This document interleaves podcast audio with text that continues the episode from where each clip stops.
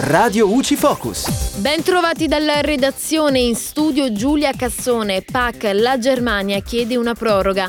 Secondo alcune fonti di Bruxelles, il governo tedesco che si insedierà nei prossimi giorni ha intenzione di chiedere una proroga per l'invio alla Commissione europea del piano strategico nazionale sulle modalità di applicazione della nuova PAC. Il ministro designato all'agricoltura vorrebbe infatti rivedere le indicazioni già formulate dall'esecutivo uscente, sottoponendo poi le scelte finali all'esame del Parlamento. Entro il prossimo 31 dicembre devono essere presentati piani strategici da parte degli Stati membri e proprio in vista di questa scadenza viene richiesta la proroga. Nel frattempo in Spagna è cominciata la consultazione pubblica dello schema di piano strategico.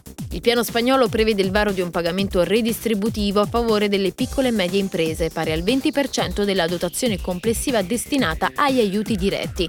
Inoltre è prevista la degressività sui pagamenti di base a partire da un importo di 60.000 euro. Il taglio minimo sarà del 25% per salire progressivamente fino all'85% sui trasferimenti compresi tra 90 e 100.000 euro. Il ministro spagnolo dell'agricoltura Planas ha comunque fatto sapere che il piano strategico sarà trasmesso puntualmente all'esecutivo dell'Unione Europea.